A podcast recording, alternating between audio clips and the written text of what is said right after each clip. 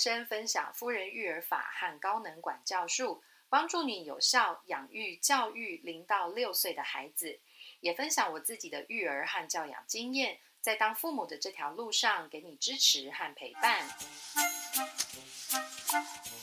嗨，欢迎来夫人人生。今天的节目是孩子爱打人，成因复杂，五个方向教你找到破关方法。那在幼儿园的阶段的孩子呢，我们常常啊可能会发现有一些孩子是会有打人的状况，或者是我们自己家里面的孩子可能在呃事情不顺自己的心意的时候呢生气，然后就打人，或者是说呃我们没有答应他的要求的时候呢，孩子也因为生气、懊恼、挫折，然后就打人。好，那小小孩呢，确实哈蛮容易出现类似这样子的状况。那爸爸妈妈可能都试过了很多的方法，要来教导他啊，或者是改正他这样子的行为，呃，可能成效都不是非常的好。所以今天的节目内容呢，提供大家一些可以思考尝试的方向，来帮助孩子调整爱打人的这样的习惯。那当然会呃。想要说明分享这个题材呢，除了是呃孩子打人真的是一个让人很困扰的事情之外呢，另外是说我们家的弟弟在三岁多的时候呢，他也出现了比较明显的会打人的这一种情况。那我们家弟弟当时的状况呢，我觉得还蛮严重的哈。他大概从两岁的时候呢，就开始出现。呃，生气会打人，或者是想要什么东西拿不到的时候，他就会打人。那一直到大概三岁的时候，这个状况开始变得呃很明显，而且很强烈。于是幼儿园的老师呢，老师很有一天很平静的哈，我去接孩子放学的时候，老师告诉我说，要不要带孩子去医院鉴定一下？那当时其实我有一种。呃，晴天霹雳的感觉，觉得怎么办？老师会不会觉得我家孩子是什么特殊儿童？所以是不是很难教，才会叫我去医院鉴定？这样好，那终于呢，经过了一番波折之后呢，嗯，确定我们家的弟弟呢，并没有任何呃特殊儿童的这些的状况。然后我们找到了一位儿童心理师，然后开始在那边呃上一些嗯调整行为的课程。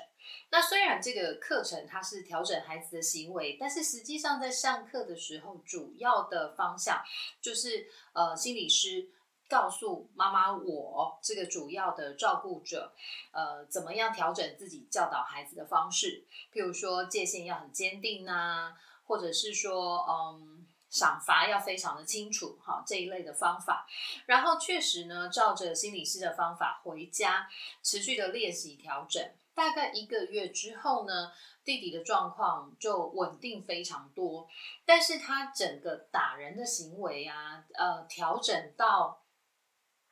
比较不会出现打人的状况的时候，大概是一年之后了。好，所以呃，孩子要打人的这个习惯要调整掉、改掉呢，不是一件容易的事情。呃，他会花蛮长的时间，会比我们原本预期的时间要长很多。那当然，可能看每一个孩子的性格啊，还有他的坚持度都有不同的影响。所以，呃，每一个孩子打人的动机是什么？而我们可以尝试的解决方法是什么？还有需要多少时间，孩子才能够整个改掉打人的习惯？这些都没有一个呃绝对的标准，因为。每一个孩子都是有很多的个别差异的哈，所以爸爸妈妈保持耐心跟信心是非常重要的。当然，呃，一旦我们决定要帮助孩子去调整这个打人的习惯之后呢，我们就必须很坚定，而且持续，而且一致的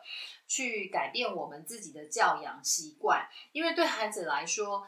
呃，改变父母亲的教养习惯会是非常重要的一个。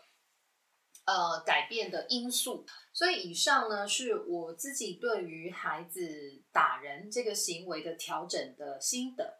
那当然呢，这一篇文章当中呢，今天的节目当中呢，我也提供大家五个不同的思考方向啊，尝试的方向，大家都可以去试试看，在自己的孩子身上能不能又派得上用场。哦，因为毕竟我的孩子跟您的孩子呢，呃，个性一定不一样。那我们两家的生活方式啊，教养态度也一定不会完全一样。所以，呃，我如果直接分享我们家弟弟的这个呃调整方式的话，对您来说不一定是适用的。那但是在呃跟弟弟一起努力了这一年多的成果呢，我觉得我是可以拿出一些想法跟一些。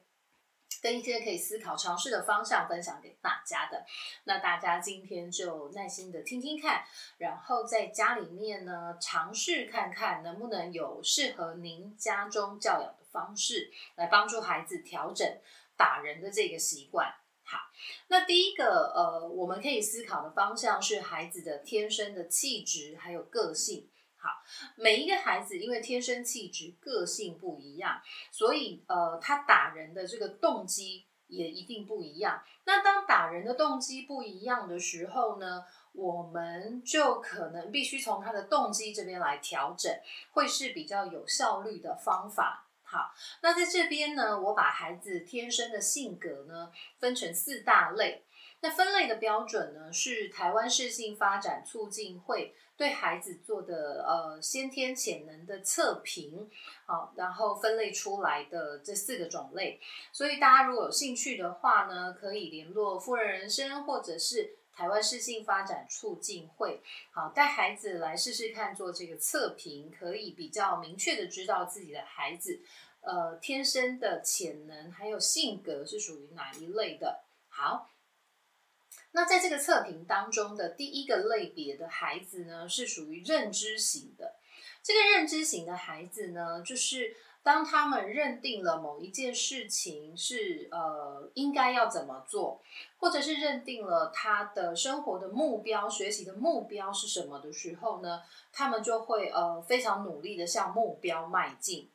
如果这一类的孩子会打人的话呢，他打人的动机很有可能是因为这一类的孩子他认定了，如果你不守规矩或者是你不乖的时候呢，要被呃管理啊，或者是被制止行为的时候，就是会挨打。这可能是跟家里面的教养方式是有关联的，因为孩子看到成人是这么在管理。呃，家中的孩子，那孩子的认知里面可能就认为说，呃，不乖或者是说不守规矩的时候，就必须要挨打。那于是呢，他在跟同才相处的时候呢，同才如果出现了这种不守规矩啊，或者是吵架的行为的时候呢，他可能就会动手打人。好，所以这一类的孩子呢，他们呃，可能是因为认知的关系，所以会动手打人。那处理的方法呢？当然就是跟他充分的沟通，好，并且调整我们自己居家教养的方式。当然就是在家里面教导孩子的时候，父母亲不能打他，好，因为打人其实不是一个好的行为，因为这是侵犯别人的身体界限。爸爸妈妈也不能因为说管教的关系而任意的去打孩子，哈，其实教养的方式有很多种。那通常是因为成人可能觉得真的自己没招了，或者是说我真的很生气，气到我不知道怎么管你的时候呢，呃，就会想要动手打孩子哈。但是呃，并不能够有非常好的教养效果。再来就是会带给孩子一个这样子不好的示范，就是去侵犯别人的身体界限。所以，对认知型的孩子来说，我们必须要去调整自己在家里面教养孩子的这个方法。当然，就是不要动手打他。那再来就是，我们得跟孩子充分的沟通，跟他说明清楚。好，如果说跟小朋友一起玩的时候，小朋友不守规矩啊，或者是小朋友呃抢别人的玩具等等之类的，那我们应该是提醒小朋友，好，告诉对方说你不可以拿我的玩具，这是我在玩的，好，提醒对方，而不是呃想要自己动手去制裁对方，好，这个不会是一个比较理想的人际互动的方式。好，所以对这种认知型的孩子来说，充分沟通非常的必要，而且要给他一个新的目标，告诉他，我们提醒小朋友提醒三次，然后呢，用说的，好，跟孩子练习，呃，用说的来表达自己的需求，还有自己的感受。好，那当然，对于呃可能两三岁这种比较小的孩子来说，要做这样的练习真的蛮难的。因为我们家弟弟在三岁的时候，嘴巴虽然会说，但是他习惯了动手打人，所以他觉得用说的速度很慢，效果不好，他就会想要打人，然后直接用暴力把东西给抢过来，或者是表达他的不满，他觉得这样比较快速。好，那但是这个就是真的要带着孩子一次一次的去练习，而且这个练习，呃，时间真的不短哦，大家有心理准备，至少半年，好，至少要半年，孩子的状态才能够比较稳定下来。我们家弟弟真的是在努力了大概一年过后，他打人的状况才消失了大概百分之八十，意思就是说，我们很努力的调整了一年。那一年之后呢？他大概还有两成的几率在生气的时候会动手打人。好，所以呃，这可能跟性格有关。那当然也可能跟呃生活习惯、教养的态度是有关系的。持续的练习，呃，真的很必要。然后它不容易，也需要很多的耐心跟信心。好，但是。呃，只要持续的愿意去尝试的话呢，孩子都会愿意改变的。好，因为当爸爸妈妈的态度够坚定的时候，孩子是会跟上的。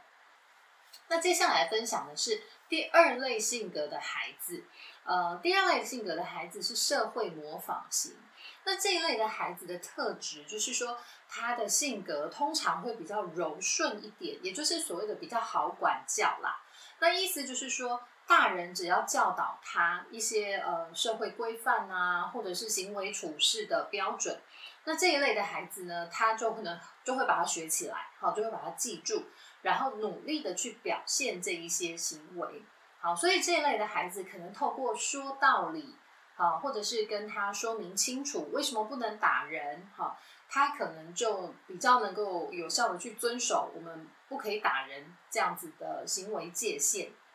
那当然，这一类的孩子也因为他很听大人的话，哈，就是他比较容易教养，所以这一类的孩子，我们必须给他一个比较好的学习典范，就是可能有呃行为表现比较有规矩的哥哥姐姐，让他去模仿。那或者是爸爸妈妈啊，在生气的时候，在需要管理孩子的时候呢，能够理性的来管教孩子，那孩子就会直接去模仿。爸爸妈妈或者是哥哥姐姐这一种比较合乎社会规范的行为，然后这一类的孩子的呃，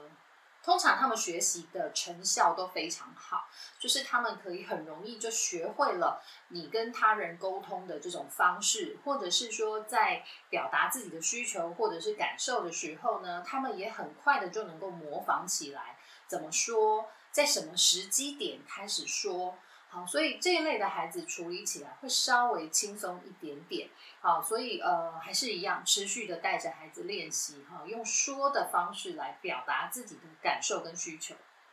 好，那第三类的孩子呢，是属于逆向思考型的孩子。那这一类的孩子呢，比较不好处理。那比较不好处理的原因，是因为他们很聪明。好，这一类的孩子呢，他们很容易从结果。去呃推断整个呃事情处理的过程，就比如说呃他想要的玩具，他可能还要等待很久，他才能玩得到。于是这类的孩子他就想到了结果，我不要等那么久，现在就要玩到。于是他就会去思考说，那这个过程我就直接把东西抢过来，然后再把那个人打倒。我就可以拿到玩具了，就有可能会是用这样的思考模式。那所以这一类的孩子呢，他们呃非常的聪明，可能他们很快就会想到解决事情最快速的方式，但是他们不太容易遵守常理。好，就是呃教室规则啊，或者是爸爸妈妈在家里面定下的规则，这一类的孩子可能不是这么的愿意去遵守，因为他们。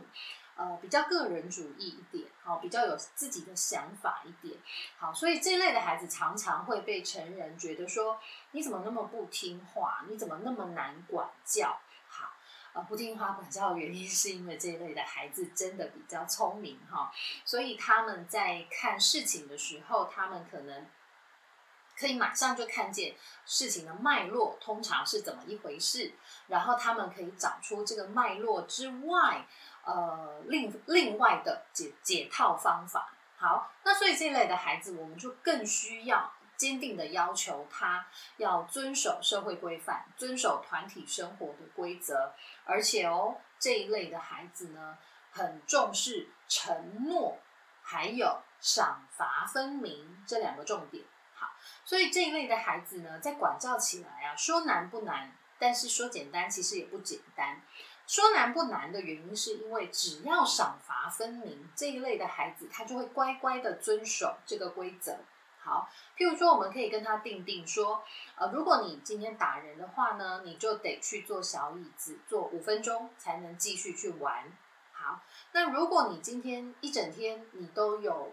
保护好你自己，保护好其他的小朋友，都没打人的话呢，我可以给你一个爱的抱抱，当做是鼓励。好。那我们可以给孩子这样子赏罚分明的规则，让他清楚的知道呢，打人这件事情，呃，会被处罚。那如果有照顾好自己，有提醒自己不去打人的话呢，是有奖励的。好，那当然承诺也是非常重要。我们一旦承诺了他要有奖励，那真的得给他奖励。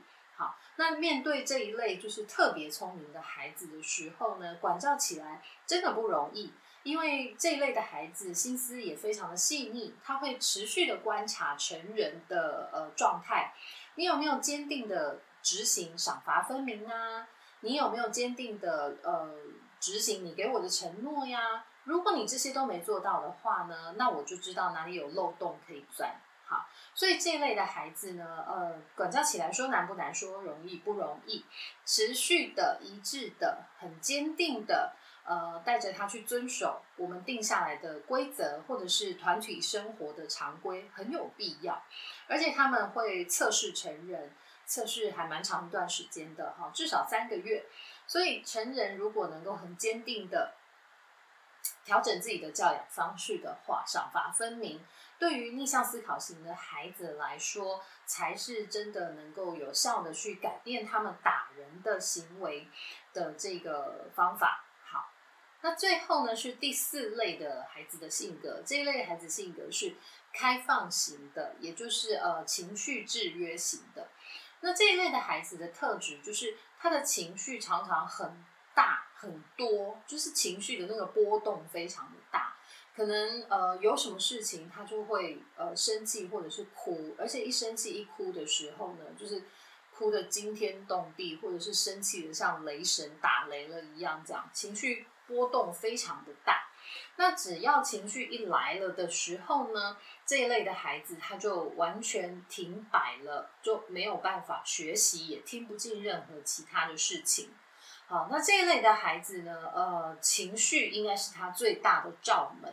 那他可能为了宣泄情绪而会打人，啊，或者是他情绪不稳定啊，然后他没有办法控制自己的行为，他就会去打人。好，那所以当然处理的方式就是。先让孩子练习呃管理自己的情绪。当然，很多爸爸妈妈会觉得说，那么小孩子到底要怎么练习管理情绪啊？好，那其实小小孩管理情绪的方式呢，就跟大人管理自己情绪的方式是有关联的。当我们自己情绪很激动的时候，真的很想骂小孩、很想打小孩的时候呢，找一个空间，让我们自己可以坐下来，深呼吸。好，让自己可以冷静一下，好，或者是离开让我们生气的这个区域，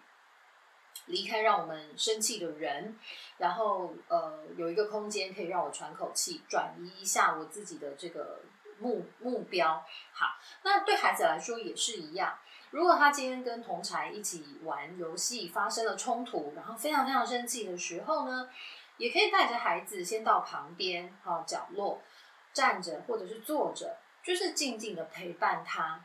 好，然后反复的，就是一次一次一次这样子的练习。只要他的情绪很激动的时候，就是先带他到旁边安静的空间，然后帮助他能够让情绪冷静下来，然后再来跟孩子好好的沟通说明刚刚发生什么事了，你为什么会生气呢？好，那这样我们可以怎么帮助自己呢？好，再跟孩子把所有的呃原因。还有解决问题的方法，这些东西都厘清、都讨论清楚，然后再请孩子去执行一遍，好，譬如说用说的去表达自己的需求还有感受，好，那呃练习。管理自己的情绪是对这一类的孩子很必要的方式。呃，当这一类的孩子情绪是稳定的时候呢，他的学习能力非常好，是海绵式的哈这种学习方法，就大量吸收。所以在这一类的孩子情绪稳定的时候呢，清楚的跟他讨论，哈，发生了什么事情，什么冲突，然后在这种冲突的时候，我们可以怎么帮助自己？哦，找一个地方可以让自己。冷静下来，帮忙自己，哈，不要那么生气。然后呢，再去把自己的感觉或者是需要说清楚。好，那这一类的孩子其实很聪明。当他们情绪稳定的时候呢，你教他什么，他就学起来。好，就是有教就会，没教就不会。啊，所以对这一类的孩子来说，情绪管理、情绪控制呢，是优先需要学习的一件事情。那学起来了之后呢，我们同时在教导他，呃，用说的来呃处理问题，或者是找大人来讨论，好，寻求大人的协助来解决问题，哈，这个是能够帮助这一类的孩子改掉打人的习惯的一些参考方法。好，那第二个呢，我们可以思考的帮助孩子改变打人习惯的思考方向，哈，是发展限制这件事情。那在很多专家学者的课程里面，其实都有提到哈，三岁左右的孩子呢，所谓的冲动控制还不够成熟。那再加上呢，三岁的孩子呢，其实他们正在发展自我这个概念，也就是说，什么事情都是以我为主，所有的人都要听我的。好，所以这一类的这个时期的孩子，通常不太喜欢听大人的话，很容易唱反调。那另外呢，三岁到五岁期间呢，孩子呢正在发展更多更细腻的情绪，也就是说，在喜怒哀乐这些情绪之外，他们可能还会发展出更细腻的，像是嫉妒啊、羡慕啊，哦这些比较细腻的情绪。所以对三岁的孩子来说，哈，真的不好管教。三岁、四岁是我认为挑战性非常高的呃两两年。那这个时期的孩子呢，他们不太听成人的话，就是很容易让你觉得他唱反调。不管你说什么，他就说我不要，不要，好。然后再来一发脾气的时候，哇，那个脾气他通常都发的非常非常的大，哈。然后再来就是脾气一来的时候，他可能就会动手打人。那或者是说一发脾气的时候就会尖叫啊，哈，宣泄情绪。好，所以三岁四岁的孩子，基于刚刚提到的这一些发展上面的限制，导致说他们常常没有办法理性的表现自己，也就是说，他们就 很像一头小野兽一样，哈，吼叫啊、打人啊、咬人啊等等之类的。好，这些是发展上面很正常会经过的。会经历的过程嘛？好，所以如果您家的孩子正在处于这个阶段的话呢，不要太责怪他哈，因为这个是他在发展当中真的会经历过的一个阶段。那当然，每一个孩子在经历这个阶段的时候，他表现出来的行为的那个强度不太一样，这也是跟天生的个性有关系。但是重要的是，不管孩子的情绪再怎么激动，他的冲动控制再怎么发展不成熟，成人的耐心跟稳定是帮助孩子非常非常重要的事情哦。如果在孩子就是这样大发飙、情绪震荡的很厉害的时候，爸爸妈妈也跟着发飙哈，情绪也跟着震荡的话，通常就是全家就会不可开闹得不可开交。好，孩子的情绪会震荡的更厉害，然后可能事情呃原本没有这么严重的，然后最后就演变成这种原子弹等级的爆炸，好，就变得非常非常严重。所以爸爸妈妈真的可以试试看，在孩子的情绪震荡的非常厉害的时候呢，稳定自己的情绪，深呼吸，或者是。呃，换一个情境，让自己到房间或者是厕所、厨房，另外一个空间，深呼吸，让自己稍微的冷静一下。呃，然后当你自己冷静下来、稳定住了之后，孩子的情绪通常就会比较能够接着稳定下来。好，因为稳定的情绪真的是呃孩子很重要的这个依附的力量。对孩子来说，爸爸妈妈稳，他们就会跟着稳下来。哦，爸爸妈妈有一点像是那那种一艘大船的那个船舵，可以决定方向。好，所以当孩子的情绪很不稳定的时候，爸爸妈妈反而要更稳更稳。好，我们不能跟着孩子一起发脾气。好，我们是这一艘大船，情绪大船的呃这个舵。我们必须要能够稳定下来，孩子的情绪就会跟着航向稳定这个目标。好，所以说在对三岁四岁的孩子这种打人的行为表现的时候呢，多一些对他们的包容跟理解，因为在三岁四岁的时候，他们确实的面对了呃在生理发展上的一些状况，那这些状况也不是他愿意的。那这些状况为什么会出现？为什么一定要经历？因为他们得经历过这一些很强烈的碰撞，他们才知道碰撞呃会碰到的界限在哪里。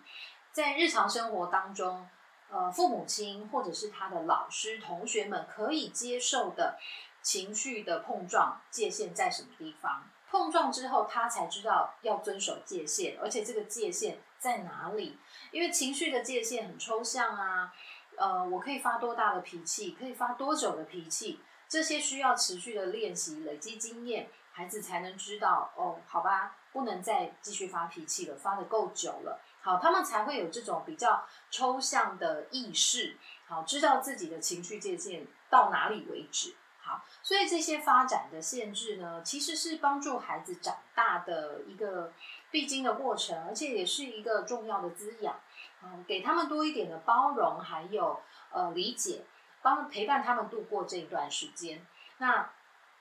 爸爸妈妈就稳定的，然后坚定的去陪伴孩子练习用说的。好，经过了呃至少半年的练习，我相信孩子会很清楚的知道在什么样的时刻，然后我必须要努力的帮助自己用说的。那一开始他可能就是哭着说，哦，但是这已经是一个很大的进步了，因为一开始最早最早开始的时候，他可能连说都说不出口，他只知道要生气、要打人，好，然后如果他能够进步到边哭边说，那我觉得已经是一个很大的进步了，好，然后就是陪伴孩子持续的练习。一定会有进步的。爸爸妈妈的这一些坚定的态度，孩子真的都感受得到，然后他们会愿意跟上爸爸妈妈的脚步，然后愿意呃做到爸爸妈妈要求的这样的目标的。那第三个可以跟大家分享的思考方向是：孩子爱打人，有可能是因为人际互动的经验不足，所以让他被拒绝之后呢，就会生气要打人。好。在成人的世界里面呢，被拒绝这件事情啊，我们比较习以为常了。好，不能说是非常习以为常，因为即便我们是成人了，被别人拒绝的时候呢，其实还是会觉得呃那个感觉不太舒服的。但是在成人的世界里面呢，我们可以理解被拒绝是可能会发生的事情。那我们可能无奈，可能觉得呃懊恼，但是我们可以接受这个结果。但是对孩子来说呢，因为他的人际互动的经验啊，比我们少了很多。我们可能有三四十年的人际互动的经验，所以被拒绝这件事情对我们来说，呃，我们有很清、有很丰富的经验了。好，知道怎么处理，知道怎么面对。但是对孩子来说，他可能才两岁、三岁、四岁，他没有这么丰富的被拒绝的经验，加上。呃，在平常家里面在教养的时候，现在的孩子应该都蛮幸福的，在物质生活上的需求应该多数都是能够被满足的。所以当孩子呢被拒绝，或者是在呃人际互动跟朋友一起玩的时候呢，朋友拒绝他，我不要跟你一起玩，我的玩具我不要借给你。好像这样的时候，孩子可能就会觉得很懊恼、挫折，或者觉得。不好意思，丢脸这种感觉，然后他就会生气，然后一生气呢，就可能更想登手体，就想要打人。好，那处理的方式呢，其实就是增加他的人际互动经验。那增加他的人际互动经验呢，是需要时间的。好，那但是在呃这个过渡期当中，就是在他还没有足够的这种生活经验之前。当然，我们还是一样，只能够呃很有耐心的去陪伴他。当他觉得被拒绝、很生气、要打人的时候呢，先带着孩子到旁边，好冷静下来，陪伴他，就是陪着就好了。他生气，他哭，那我们就是陪着他生气，陪着他哭，直到他的情绪比较稳定下来了之后呢，我们可以呃陪着孩子去寻找生活当中其他的乐趣。呃，譬如说 A 这个朋友，他拒绝你，不想跟你玩。那爸爸妈妈可以陪你去问问看 B、C、D 这三个小朋友要不要跟你一起玩，好不好啊？好，那如果说呢，他要跟人家借玩具，人家不借他，那我们也可以问孩子说：，诶，那我们去旁边玩溜滑梯好不好？还是呢，我们拿这个车车出来玩？带着孩子去发现生活中其他的乐趣，是一个可以帮助他增加生活经验的方式。对我们自己来说也是啊。那如果我们去呃做什么事情被别人拒绝的时候，我们一定知道要再去寻找其他的机会，而不是停留在原地懊恼。那对孩子来说也是一样。当别人不想跟他玩，玩具不想分享给他的时候，那就去玩别的啊。生活中有很多有乐趣的事情，还有呃人物，都等待着他去发现。所以不用因为被拒绝而就好像宕机了，在原地不知所措，然后就只能哭，只能打人，这样子发泄情绪哈。带着孩子累积足够的生活经验，还有呢，去寻找生活中其他的乐趣，可以是增加孩子生活经验的方法。这样子一来呢，可能下一次再被拒绝的时候呢，孩子就比较不会觉得有那么多的情绪，然后必须要动手打人才能发泄了哈。好。那再来第四个可以思考的方向就是，呃，家长的教养的方法跟态度绝对是关键，而我们必须很一致、很有耐心的处理跟引导，才有可能展现成果。好，呃，家长怎么面对孩子打人这件事情，其实是最关键的。如果孩子打人，然后家长只是说：“哎，你不可以打人哦。”然后事情就结束了的话呢，那其实对孩子来说，打人这个行为呢，并没有不可以，因为孩子打人，爸爸妈妈可能只是在旁边说了一句“你不可以打人哦”，可是孩子如果还是继续打人的话呢，成人就还是坐在原地不动，只是有口头的指令出来而已。对孩子来说，他就会继续试试看，我还可不可以继续打人。好那所以呢，制止呃打人这个行为呢，大人真的是要起身，然后直接就是呃，可能去压住孩子的手，抓住孩子的手，让他真的不能打人，并且把他带到旁边去。好，要有这种很清楚，然后很坚定的态度，让孩子知道你不能打人。你如果打人的话，必须要到旁边去。好，冷冷静下来之后。等你准备好可以跟人家在一起玩的时候，才能够再回到游戏里面去。对孩子来说，这样子的态度才是够坚定的。好，那如果说成人的态度不够坚定的话，孩子会一再的尝试，他是会孩子会一直想要试试看，我到底打人打到什么程度，你可以接受。那所以孩子就会继续打下去。好，那所以，嗯，你说如果孩如果您问说，就是孩子为什么要这么做？因为他很聪明啊，因为他够聪明，所以他想要知道你的界限到底在哪里。每一个不同的成人是不是都有不同的界限呢？因为孩子够聪明，所以他会想要试试看。那当他试了之后，他发现可能某一个成人呢界限呃很模糊，而且呢也不够坚定。那在这个成人陪伴的时候，孩子就会一直打人，一直打人，到处打人。好，那所以在家中，父母亲的态度真的是很关键。好，就是有一点像我一开始在呃谈孩子的天生性格的时候有提到的，打人这件事情，我们必须赏罚分明。呃，只要打人呢，你就必须被处罚。好像我们家的弟弟当时呢，呃，我是这么做的，只要他打人呢，你就必须被提醒。那我提醒他的方式呢，是去旁是去墙壁那边罚站五分钟。说是罚站嘛，但是这个罚站呢，我是提醒他，我想爸爸妈妈要先区别一下处罚跟提醒的差别。当然，处罚呢是也是为了要提醒孩子，但是如果说这个处罚，呃，我们的出发点是你很坏，我要罚你，那我们就有可能会越罚越重。好，然后甚至我们的态度可能是比较凶恶的，责备孩子的。那如果只是提醒的话呢？我的角色跟出发点是站在一个帮助孩子的这个出发点上面，所以即便是去罚站，它也是对孩子是一个提醒。好，当如果孩子能够做到不要打人这个的时候呢，这个提醒就不会再出现。好，所以处罚跟提醒还是有一些呃动机上面的不同，跟。呃，态度上面的不同，那所以当时我们家弟弟如果去打人的话呢，我会让他去墙壁站五分钟。那但是我发现对我们家的弟弟来说呢，他完全不怕被罚。他被罚五分钟呢，他觉得，五分钟结束之后呢，我就再回到现场继续去执行我的计划，我就是再打人。好，那所以五分钟后来呢，孩子被我加长，就是你一次罚站你要站二十分钟。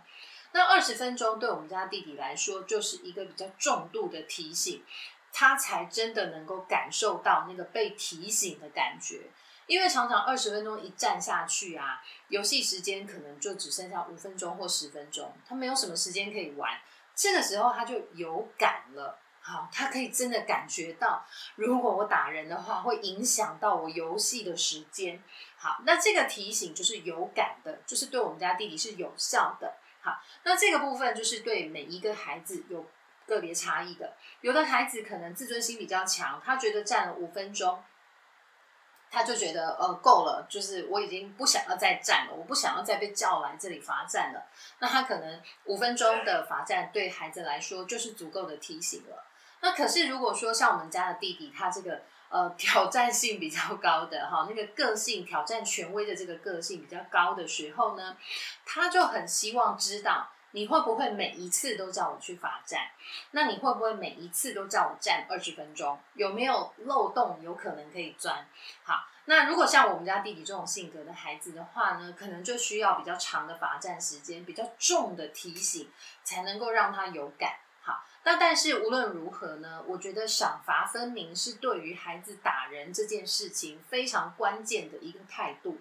当爸爸妈妈的态度够坚定的时候，孩子才能清楚的知道这件事情绝对不能做好。那从幼儿园阶段的孩子就来训练这个界限的概念呢？是。比较好练习的，因为幼儿园的孩子他们其实服从性都蛮高的，然后就是比较好教，那也比较好，性格上面也比较好塑形，所以在幼儿园阶段的孩子呢，就是很坚定的让他清楚的知道，你打人会被提醒，你没有打人的话呢，就可以得到妈咪爱的抱抱这样子，好，很清楚的让他知道，我一定会很坚定，而且每一次我都会这么处理。的话，好，我想对孩子来说是一个非常非常有效的调整方式。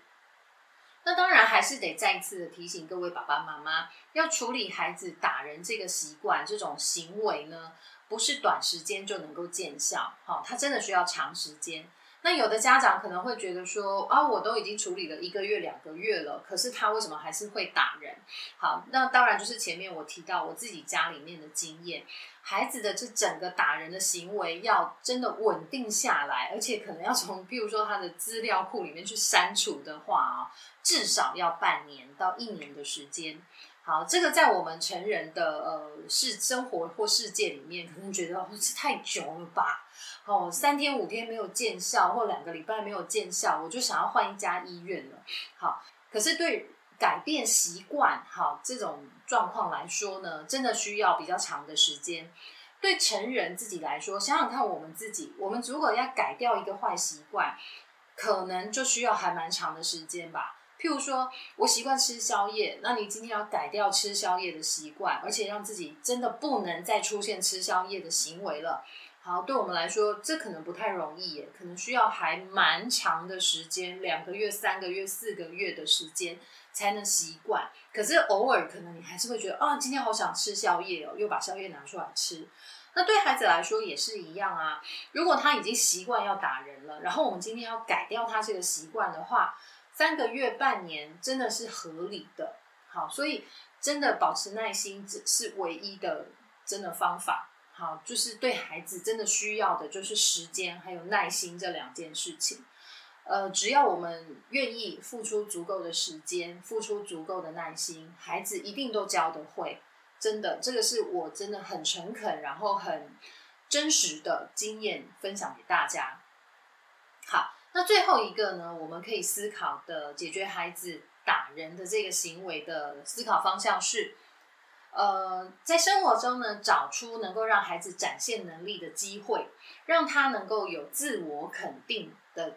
呃的机会，让他觉得自己是有价值的人。好，呃，会打人的孩子呢，他一定还是有优点的。呃，每找出孩子的优点，然后在日常生活中呢，请他能够展现他的优点。譬如说，这个孩子他可能对于清洁工作非常的在行，那我们可以每天请孩子帮忙做一些家事，擦地板、擦桌子，或者是擦桌子、椅子，通通都可以，擦柜子。请他展现他清洁的这个能力，然后当他完成工作之后呢，称赞他，具体的称赞他。哇，你把桌子椅都纸子擦的好干净哦，还有地板啊，你也打扫的很干净哎，我觉得你很棒哦，你很会把地板家里打扫干净。具体的去称赞他，让孩子会觉得说我自己是有价值的，